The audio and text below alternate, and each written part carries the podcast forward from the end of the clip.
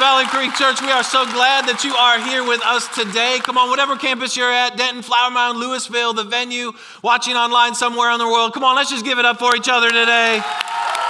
Oh, come on, you can do better than that. Come on, let's give it up for each other, wherever you're at. We are so glad that you are here with us. We are a movement of hope for the city and beyond, and we believe that hope is here because Jesus is here. And I hope that you and your family have been having a great summer. Thank you for allowing me and my family to have the past few weeks off to just kind of take a breath and rest and reflect. And if you've been with us, you know that every summer we take a few weeks off because we want to do this a long time together. And so sometimes it's about doing it in a sustainable way. And so the summer allows me to take a breath, to reflect on what God has been doing, to seek God for what He wants to keep doing in the days to come.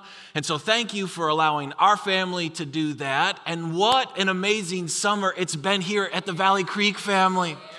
Like, I think our teaching team to start did an outstanding job pointing us to Jesus to help us take ground in our relationships. Our kids' summer was amazing, helping our kids have fun and discover more of Jesus. We had probably the best hub camp that we've ever had. We had our first ever young adults retreat, and there's all kinds of other amazing things that happened throughout the summer. But what I'm so grateful to you for is that you gave more than 3,000 pairs of shoes because the city asked for them. And we said, We're the church of Jesus. So when the city asks, the church responds. And so I want to say to you, Well done, Valley Creek. See, we are a family on mission. We are a family, beloved sons and daughters on mission to go and get the Father's lost children and help bring them home. We are not a church that is interested in entertainment or consumerism or just information. We are a movement of hope for the city and beyond. So I just want to say thank you to every person that participated, gave, served, invited somebody, raised their faith this summer, bringing a single pair of shoes. If you engaged in any way this summer, thank you for being the church that Jesus dreams of. Thank you for realizing that it is so much bigger than us and it is the great privilege on our lives to bring the hope of Jesus to a lost and dying and broken world. That's who we are and that's what we get to do. So well done. It's been a good summer, and I don't know about you, but I don't really know that I want the summer to end. Anybody else feeling like that today? Like, like I'm, I'm not sure I'm ready for the fall. Like, I like the summer. And I bet you do too, because the summer is full of rest and relationships. It's when where there's this peace and we feel present in our lives and connected to one another and the world around us. It's amazing how much we love the things of summer. And I was thinking about it this summer. I was thinking, why do we like the summer so much? And I had this realization. I thought, you know what? The summer is a picture of the kingdom of God. That's why we love it. If you think about all the things you love about the summer rest and relationships and being present and connected and barbecues and maybe long walks and cool breezes and swimming in a pool and all that stuff if you really think about it, all of that is, it's a reflection of the kingdom of God. In fact, if you hear the term the kingdom of God, you're always confused like, what is it? Just think about summer. Summer is a great example of the vibrancy and the life and the rest. In fact, Romans 14 tells us, for the kingdom of God is righteousness, peace, and joy. That sounds like the summer, doesn't it? Things are right, there's a whole bunch of peace, and we're full of joy. Everything you love about the summer is a reflection of the kingdom of God. Everything your heart craves about summer life and summer living is what is offered to us through Jesus in the kingdom of God. That's why we love the summer, and then the fall shows up and it hits you like a train. Yes? All of a sudden, fall shows up. Is back to school it's back to work, it's practices, it's events, it's gatherings, it's things you got to do, and responsibilities, and trips, and travel, and this, and that, and the other thing. And it's like someone took that dial on your treadmill and they turned it to max, and they took that incline button and went beep, beep, beep, beep, beep, beep, beep, beep, beep, beep, beep, and maxed it out. And all of a sudden, you're like trying to get through your own life. Anybody know what I'm talking about? It comes out of nowhere. And so does the anxiety and the stress and the worry and the depression and the doubt and the fear. And all of a sudden, our life is so fast, we don't even feel like we can keep up with it. And what I've discovered along the way in the journey is if the devil can't stop you, he'll get behind and push you so you go even faster. So all of a sudden, we can't even keep up with ourselves. And so I have a confession for some of you. If you've been with us for years, I've not really understood why, when it's back to school, everyone in our city goes like crazy, like totally out of sorts, overwhelmed. I've just never really understood that until this year, and I now officially have a middle schooler.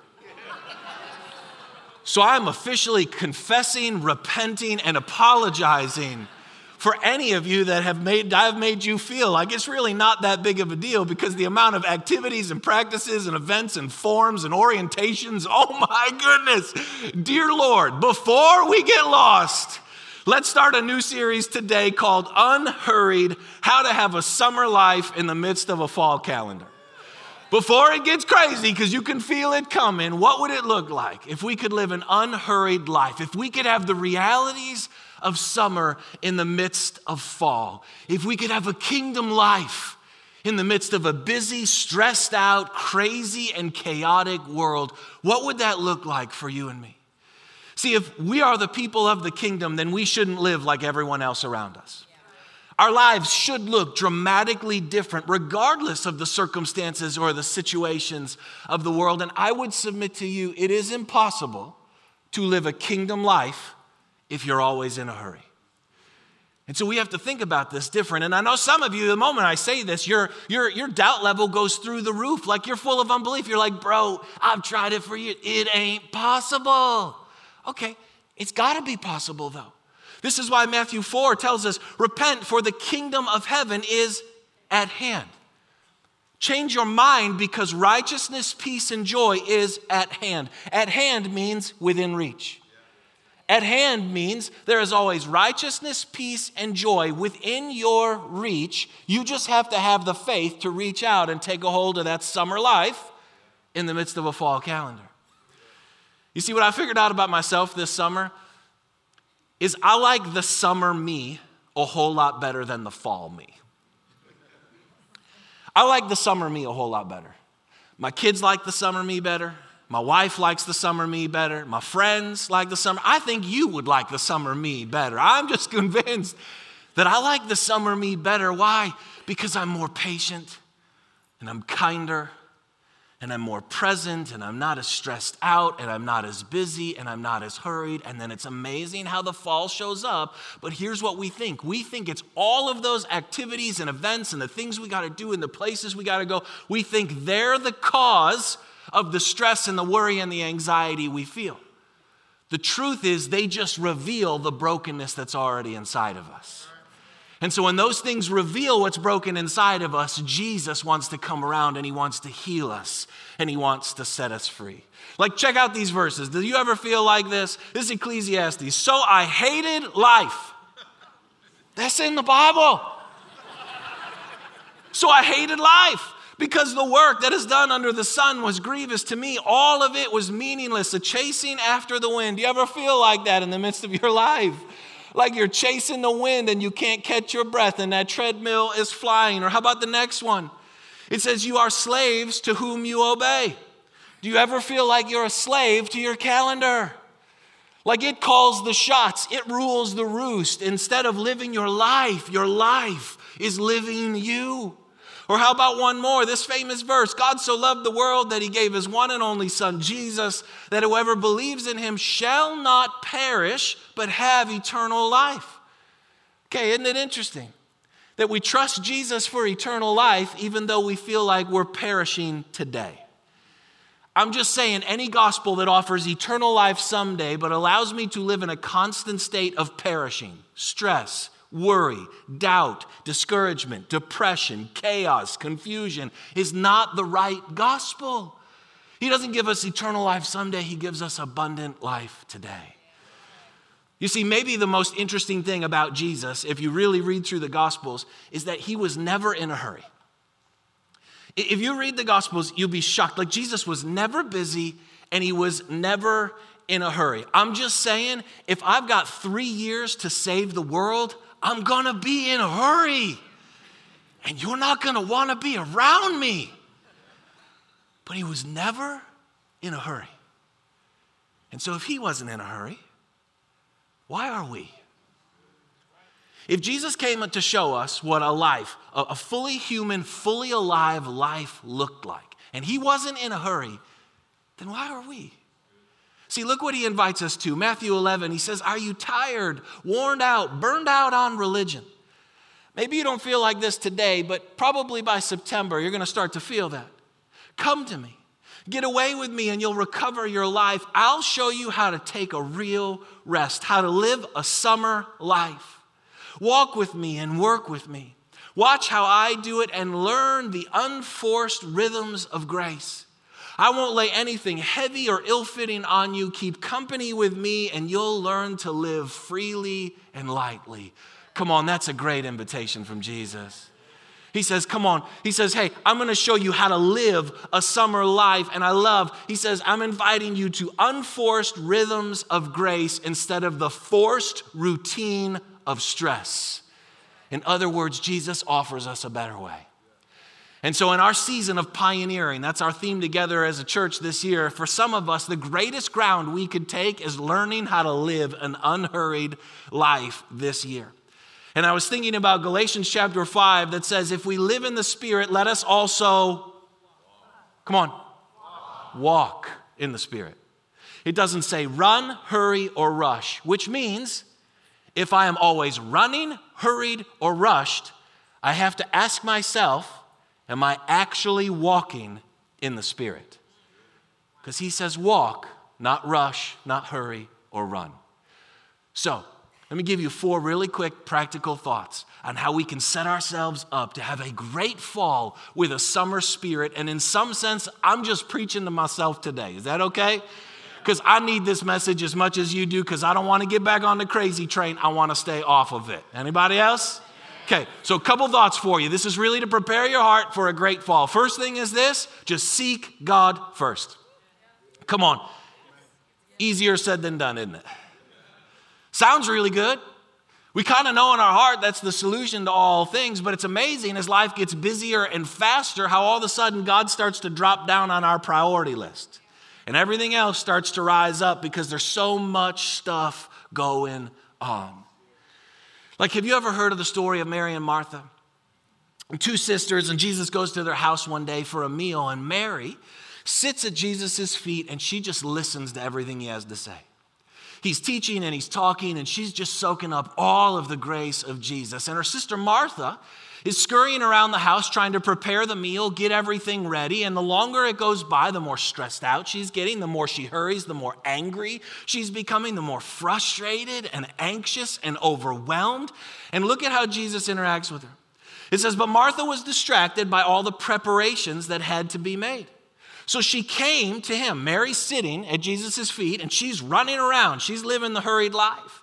And she asked him, Lord, don't you care that my sister has left me to do the work by myself? Tell her to help me. Pause. Okay. She is so hurried.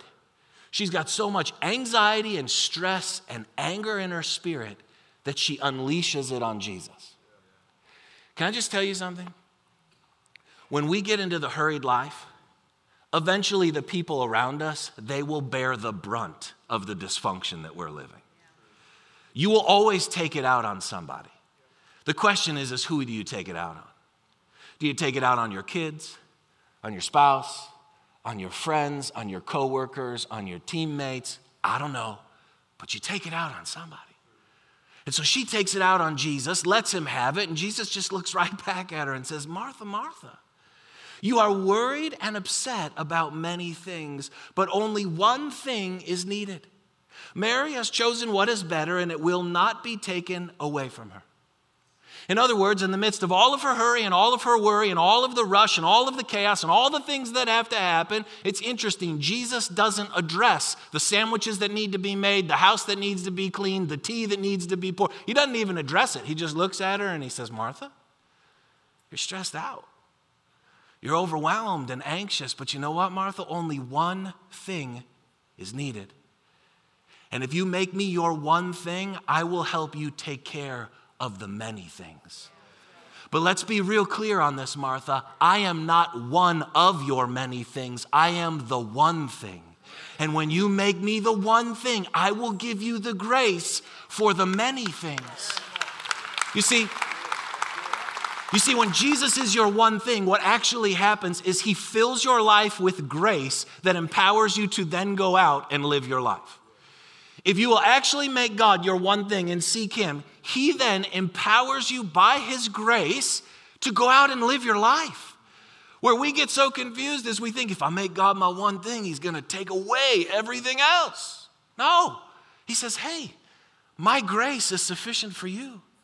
My power is made perfect in your weakness. If you will sit at my feet, if you will receive my grace, my grace will supply and empower all that you need to go and be that teacher, to go and be that coach, to go and be that athlete, to go and be that student, to raise your family, to build your company, to, to travel the jobs you got to do, all the things you got to do. He says, if you just make me the one thing, my grace will empower you for the many things. And I love that he says, Mary has chosen what is better and it will not be taken away from her. In other words, when Jesus is your one thing, nothing has the authority to take away the peace from your life. No amount of pressure, burden, worry. There is no fall calendar that can take your summer peace when Jesus is your one thing. And I would submit this to you your life is too busy. You've got too many, many things to not let Jesus be your one thing.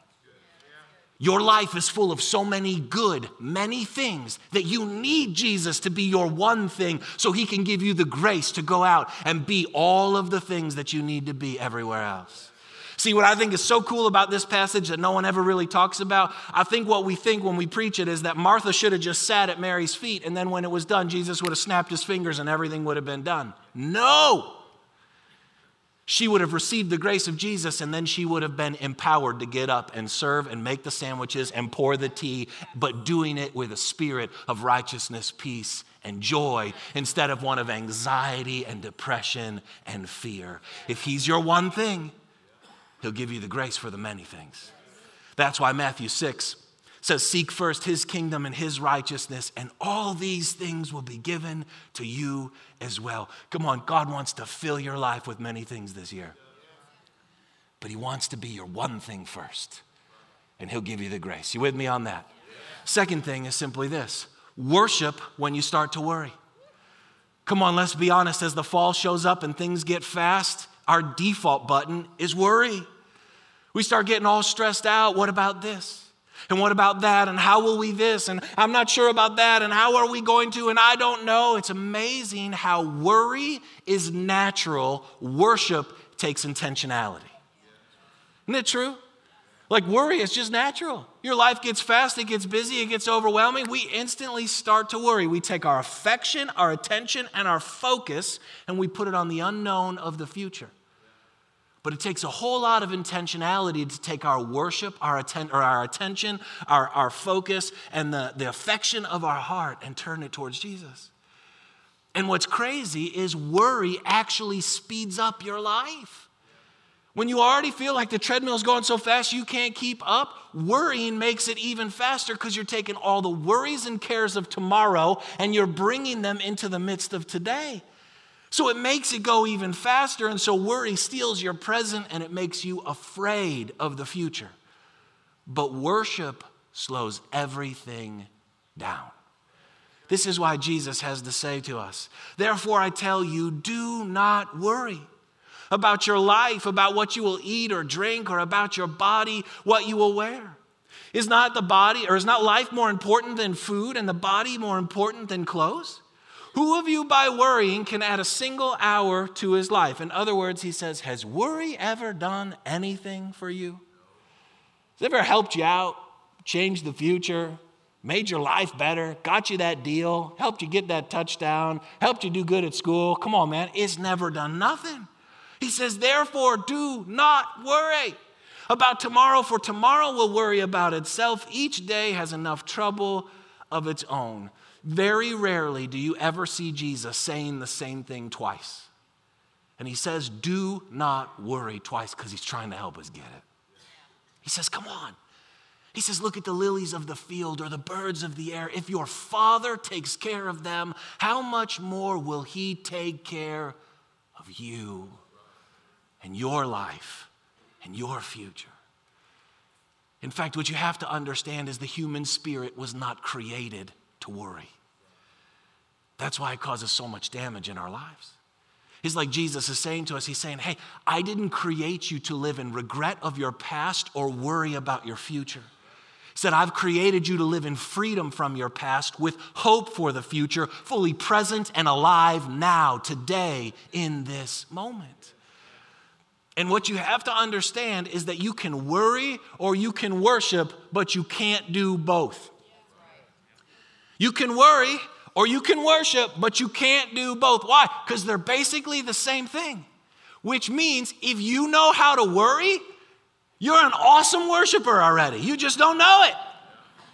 Like, come on, think about it. If you know how to worry, if you know how to take your attention, your affection, and your focus and turn it on the unknown of the future, what about this? And how will we that? And how about the kids? And I'm not sure. And are we going to be able to pay the bills? And what is it going to look like? And is God going to heal this? And I don't know about that. Okay, if you know how to do that, then guess what? You're a killer worshiper already. You just don't know it. You're just worshiping the wrong thing. Because worship is simply this I don't know what's happening, but I know this God is good. God is kind to me. God will be faithful tomorrow because He is faithful today and He's been faithful yesterday. It's taking your attention and your focus and your affection and shifting it. Come on, think about it. Worship or worry is simply the worship of the unknown. That's all it is. Worry is worshiping the unknown of the future. And when you worry and you start thinking about all the what ifs and you lift worry up over your life, you know what starts coming down on your life? When worry is what you lift up, fear and doubt and anxiety and depression and stress and chaos and darkness and brokenness, it rains down on your life. But when you lift up the name of Jesus, you know what starts to rain down on your life?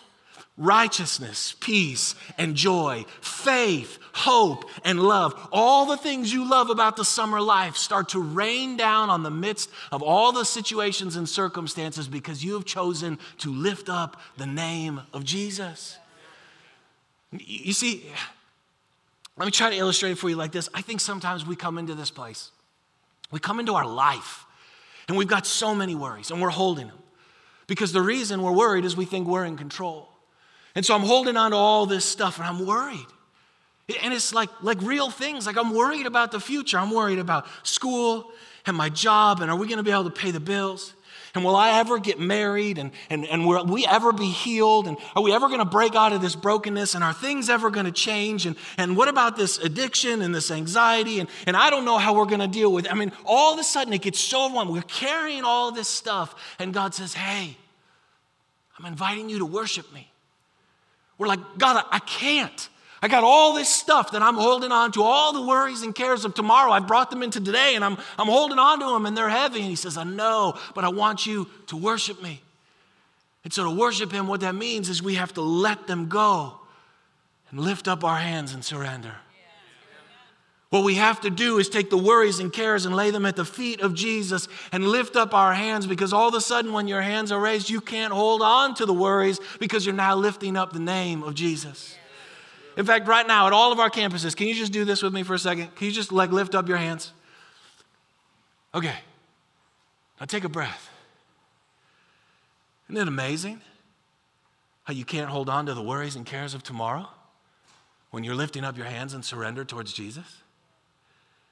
Isn't it amazing how when they fall to the ground and they're at his feet and you're lifting up the name of Jesus, now all those things are submitted and surrendered to Jesus. Because at the name of Jesus, all things will bow. And when you let them go and you lift up your hands and you lift up the name of Jesus over your life, guess what? Anxiety and depression and fear and stress and anxiety and all being overwhelmed and hurried and all the chaos of life, it now is submitted and surrendered to the feet of Jesus and it must bow to the name of Jesus, and his life starts raining down upon us. This is worship. This is worry.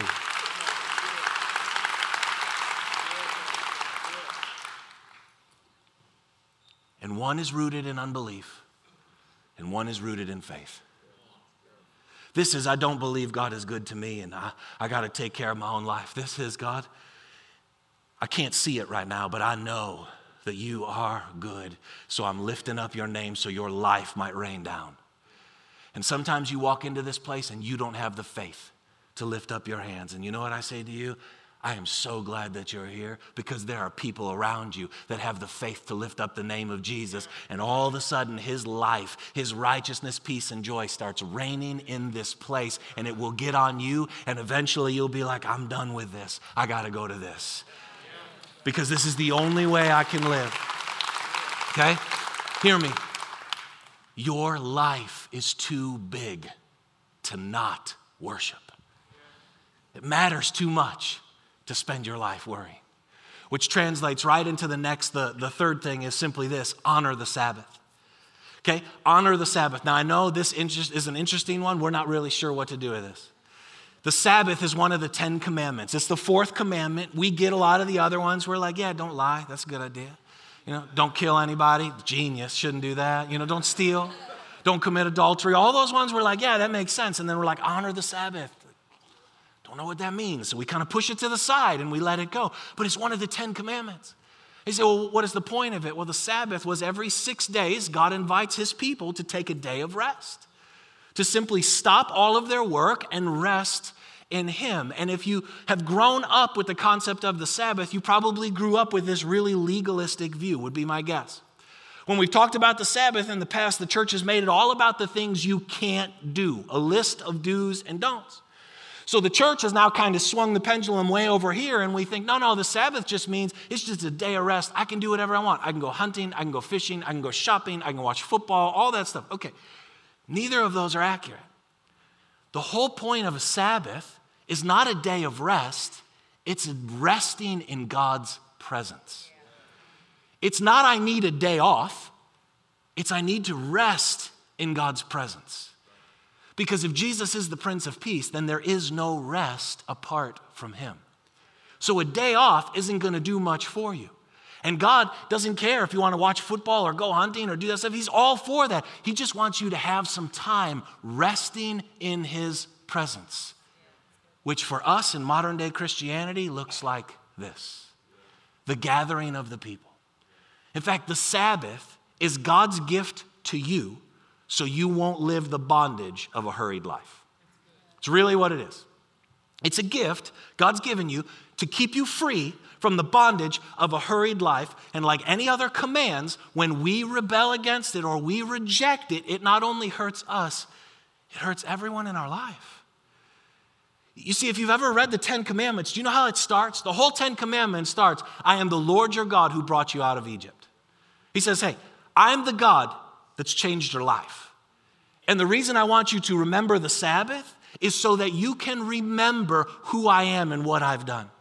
That I'm the God of grace that rescued you from the realm of darkness and brought you into the kingdom of life. And I never want you to forget that. I don't want you to live like the world seven days a week running 100 miles an hour. I'm going to put in breakpoints every six days so the treadmill can never get fast enough to overwhelm you because if you'll stop, come into my presence, gather with my people, hear my word, even if just for an hour, I will keep you grounded and you will have the right perspective about who I am, who you are, and what your life is really all about.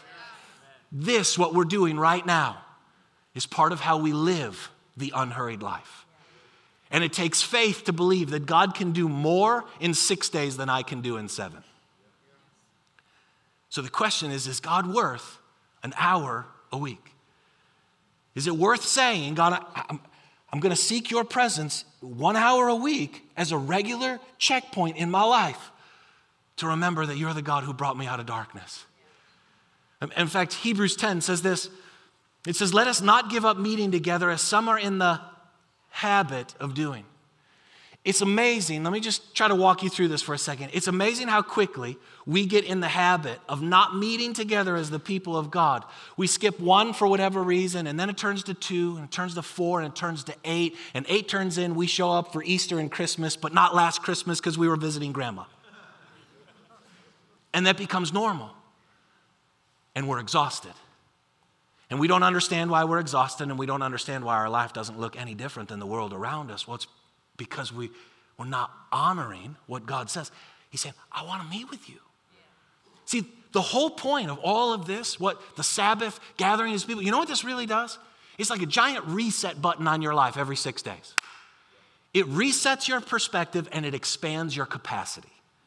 When you get in the presence of God, it resets your perspective. All of the chaos and the confusion and the busyness and the hurry, it takes your eyes off of that and puts them back on Jesus. And then it expands your capacity. Why? Because God gives you grace for the assignments in your life. Our problem is we shut ourselves off for that grace and try to go and do it ourselves. Like, think of Moses, he's got to lead two million people. That's why he is always going back in the presence of God because it's resetting his perspective and expanding his capacity.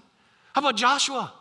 He's just an assistant, but in the presence of God, he becomes the leader of the Israelites to take the promised land. David, it's in the presence of God. He goes from a shepherd boy to a giant killer. How about Jesus?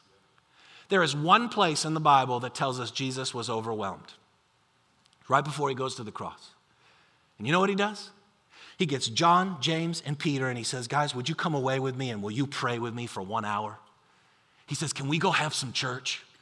Because my soul is overwhelmed with about what's to come, and I need to get in the presence of God with you. And they go and they seek God together. And in the end, Jesus stands up and says, Not my will, but yours be done. And he walked to the cross and he fulfilled his destiny because he had the right perspective and the capacity to go do what God had created and called him to do. And the same is true for you. See, we, we just don't believe that. Like, this is so freeing if you can catch this. This is not an obligation, this is an invitation. Like some of you, ready for this? You don't have to be here. like, like really. You're like, well, I kind of know that. But somewhere in our spirit, we actually don't know that we believe that. Like, hear me. If you don't come, God's not mad at you. He's not going to get you. He's not going to take it out on you this week. He's not going to send like the boogeyman to come track your life down. No, no. You're not earning anything from God by being here. Why? Because Jesus already earned everything for you. He already fulfilled all of the commandments perfectly. So there is no more expectation on us. But if you're not here, you're going to miss out on the presence of God and the life of rest that He offers you. You're going to miss out on the summer life in the midst of the busyness of fall. We've got to change our perspective. See, I would, I would, I would ask you like this like, is this sacred to you? Like what we're doing right now, is this sacred? Do, do you honor this in any way? Like, does this get your first and your best, or is this your leftovers? And, and just hear me for a second. I know some of you, you're like, bro, lay off the condemnation. Okay, first of all, there is no condemnation here. Second of all, it's the Holy Spirit who convicts. We don't condemn. Third of all, I'm just trying to help you be free in an unhurried world, or in a, a hurried world, live unhurried life. Like, imagine this Imagine if you treated work, school, or your team the way you treat the gathering of the people of God. Every time it rained, if you're online right now, just saying, right? Unless you live in another city. No, but seriously, every time it rained, every time it was sunny, every time the wind blew, every time you were tired, every time you just didn't feel like it today, you didn't do that, how would that work out in your life? I think that's how we treat this. And that's why there's not a lot of righteousness, peace, and joy floating through our life in the midst of the busyness of the world. And here's what I'm trying to tell you I get it. I don't want to be here every week. Surprise! But you know what?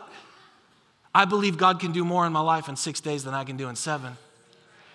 And I believe that when I gather with the presence of God and the people of God and hear the word of God spoken over my life, something just happens. I can't always explain it. I don't always get it. I don't always feel it. But you know what? He's speaking about my identity. He's telling me the things He's got for me. He's encouraging me. He's changing my perspective. He's expanding my capacity. Hear me, we say we're too busy to come. You're too busy not to come. This is how God keeps you healthy. And it's not like, so what, I got to come and then sit at home and do nothing else. No, come, meet in the presence of God, and then live your life. It will just be such a better life when the presence of God is the centerpiece and we realize I'm coming in to be reminded you're the God who brought me out of darkness into your marvelous light. Okay? You with me on that? Thank you for letting me push a little bit on that because in our American culture the problem is is we have de-honored the Sabbath. We have treated the gathering of the people of God as commonplace. This is sacred. It really is. And when we catch it as sacred, it changes everything. Let me try to pull it all together, give you one last one. This is real fast. Invite God into your calendar. Basically, if you look at the life of Jesus, everybody demanded something from him all the time, and yet he was never overwhelmed. You say, why? Because he let God decide what the calendar looked like. So, my question for you is as the fall starts, have you invited God into your calendar? Have you given him administrative rights? Does he get to pick and choose what you're going to focus on and what you're going to do and where you're going to go, or did you just make your own decisions? Because can I tell you what happens? I think we make all of our own decisions. We create our own calendar, and then all of a sudden it's self induced chaos. We become overwhelmed and angry. And about October, we get real whiny. You know what I'm talking about? Go on Facebook in October. Everyone's going to be whining about how busy and overwhelmed they are. And sometimes you want to say, okay, did God ask you to do that thing or did you just decide to do it? Because you don't have time for everything, but you have time for the right things.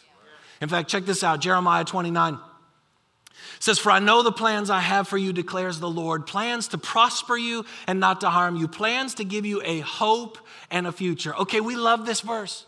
You probably have this verse on a knickknack in your house somewhere.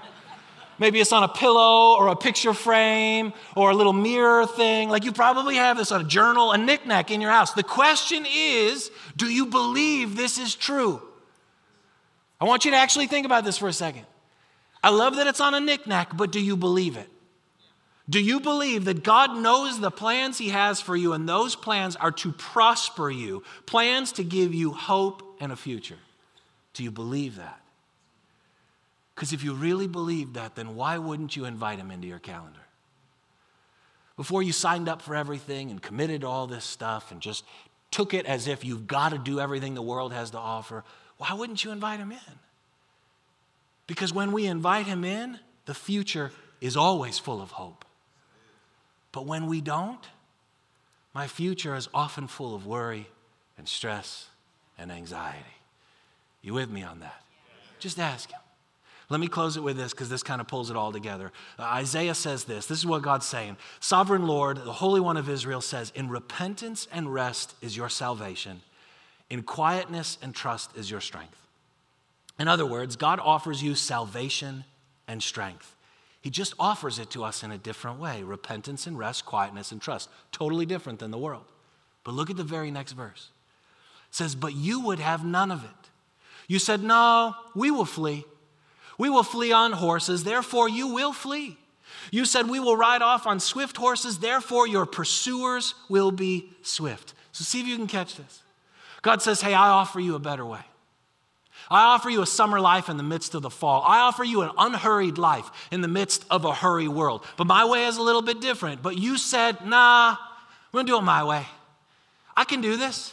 I got it figured out. I can keep pace with the world. I can do all those things. And God says, okay, you want to run? You can run.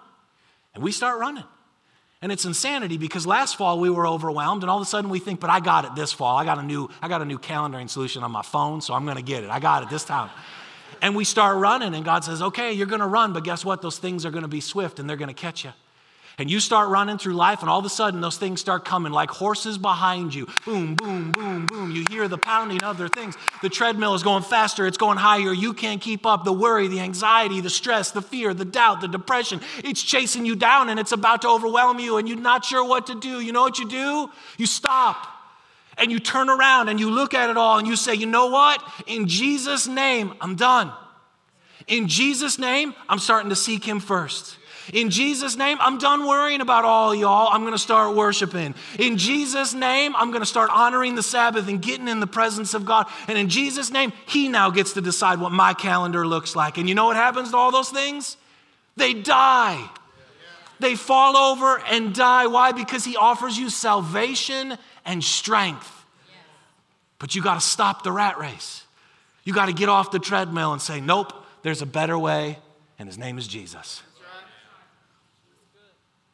Some of you are here, that's how you already feel. Today is your day to just literally stop it, stop it all, and just say, God, I need your help. I'm not letting those things chase me down anymore. My life is too important to spend my life being chased by worry, stress, and anxiety. I don't want those horsemen chasing after me. I'm, I'm done with them. Some of you, you're like, actually, I'm in a really good place right now. Awesome. I'm trying to help you so that when you get to October and you start to feel it, you know what to do with it. We get to October and we think, oh, my life, it's just, I can't. You are a big person. You have the authority to stop in Jesus' name